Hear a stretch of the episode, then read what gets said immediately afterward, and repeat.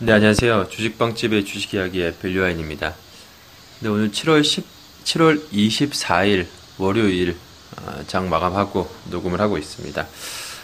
어, 우선 뭐 오늘 특별한 뭐 부분은 없었고요. 오늘 뭐 시장이 그냥 보합권에서 마감을 했죠. 좀 지루한 어, 흐름이 좀 이어졌었는데 어, 역시 뭐 지금 음, 계속해서 시장에 가장 강한 섹터는 아무래도 이제 반도체가 역시 뭐 탑픽인 것 같습니다. 반도체 장비주들, 반도체 섹터가 전반적으로 계속 견조한 모습 보이고 있고요. 그리고 이제 투탑이라고 한다면 이제 반도체와 이제 은행주까지 이제 플러스를 할 수가 있겠죠. 그래서 사실상 지금 시장, 뭐 최근에 거의 뭐 주도 섹터는 가장 강한 섹터가 이제 반도체, 그리고 금융업종, 은행이라든지 또 손해보험, 보험업종이 강세 흐름이 아, 이어졌었는데 어, 지금 당분간 이러한 흐름은 이어질 가능성이 높지 않나 그렇게 보고 있습니다. 그래서 뭐 어, 반도체 관련주들은 뭐 그동안 계속 주목 계속해서 관심 가져야 된다는 말씀드렸는데 뭐 여전히 유효한 것 같고요. 그리고 은행주들 같은 경우에도 뭐 지금 그동안 주가가 많이 올라오긴 했지만 아, 여전히 지금 어, 지금 장단기 금리차, 지금, 그러니까 예대마진 확대가 지금 계속 이어지고 있는 상황이기 때문에, 어, 은행업종 하반기에도 계속, 어, 실적 개선이 이어지지 않을까. 그러면, 뭐, 주가도, 어, 조금 이제 쉬어가는 흐름은 나올 수 있어도, 결국에는 큰 그림에서 봤을 때, 어, 우상향 곡선은 계속 이어지지 않을까. 그렇게 보고 있습니다. 그래서, 어, 반도체, 그리고 은행업종은 이제 투탑으로, 어, 계속 주목을 해보시면 좋지 않을까 싶고요.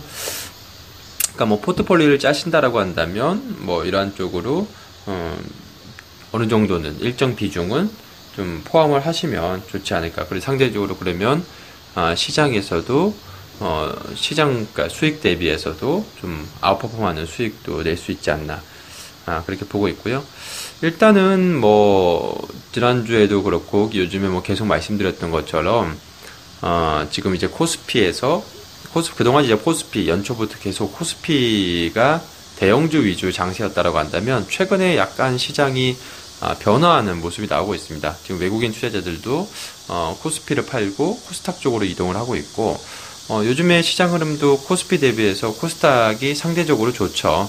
오늘도 뭐 영 점 몇 퍼센트 차이지만, 그래도 뭐 코스피 대비해서 코스닥이 오늘도 좀 좋았고요.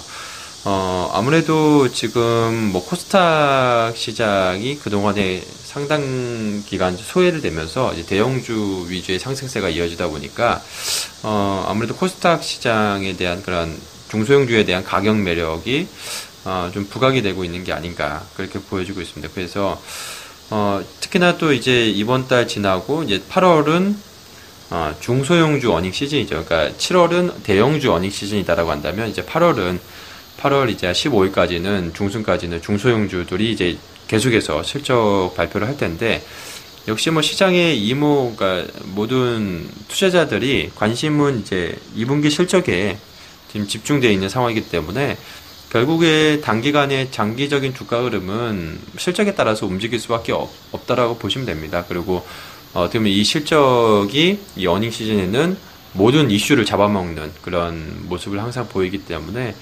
지금부터는 이제 팔월 중순까지는 아, 역시 이분기 이제 실적에 가장 집중을 하셔야 된다. 그러면 어, 일단은 컨센서스가 좀 그동안에 좋았던 아, 종목들, 그러니까 시장에 뭐 증권사들 리포트도 뭐 많이 나오잖아요. 그래서 이분기 뭐 실적이 뭐 좋을 거다, 뭐 이런 예상 나오는 종목들 위주로 어, 관심을 가지시는 게 좋을 것 같고요.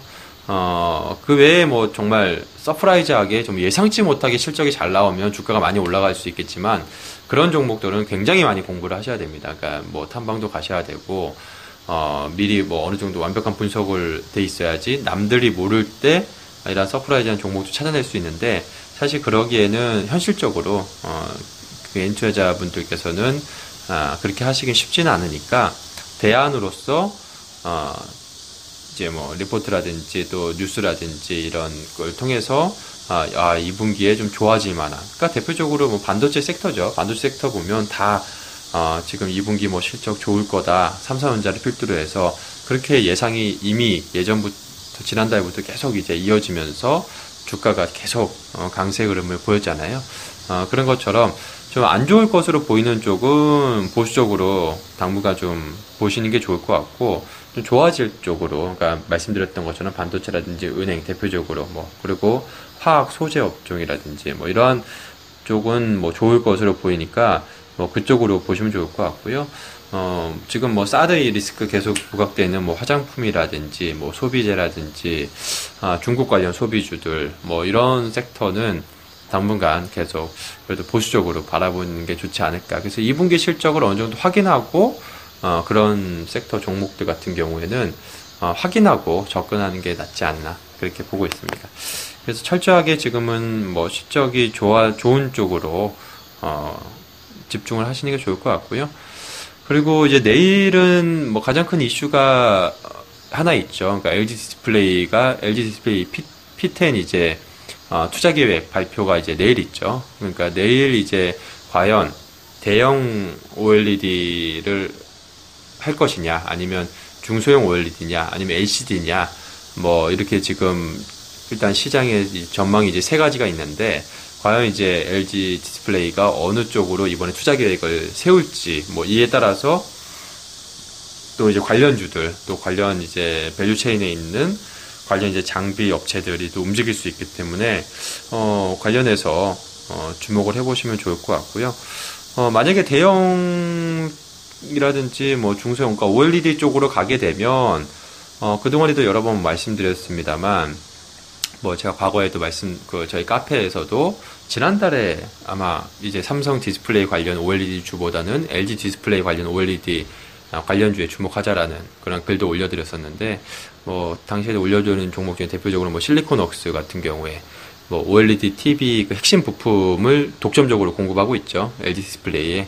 어, 뭐 그것도 있고, 또 엘비 세미콘도 있고, 어, 또 관련해서 또 뭐 어, 수혜받는 기업들, 뭐 제가 또 최근에 오엘이디 관련, 엘지 디스플레이 관련주들 올려드렸었는데, 뭐 주성 엔지니어링이라든지, 이녹스 첨단 소재라든지, 비아트론, 아, 그리고 뭐 인베니아, 뭐 디엠에스, 이런 종목들, 아, 관련해서 또 부각이 될 수 있기 때문에, 아, 내일 한번 주목을 해보시면 좋을 것 같고요. 만약에 근데 오엘이디 투자를 안 하고 엘시디 쪽으로 하게 되면, 어, 그동안에 좀 부각받았었던, 뭐, 아, 그, 관련주들이 조금 꺾일 수 있습니다. 뭐 이녹스라든지, 뭐 실리콘웍스라든지, 비아트론이라든지, 뭐 관련 오엘이디 관련주들이 주가가 또 크게 밀릴 가능성도 있기 때문에, 이 부분 꼭 내일 또 체크를 해보시면서 또 그 투자에 임하시면 좋을 것 같고요.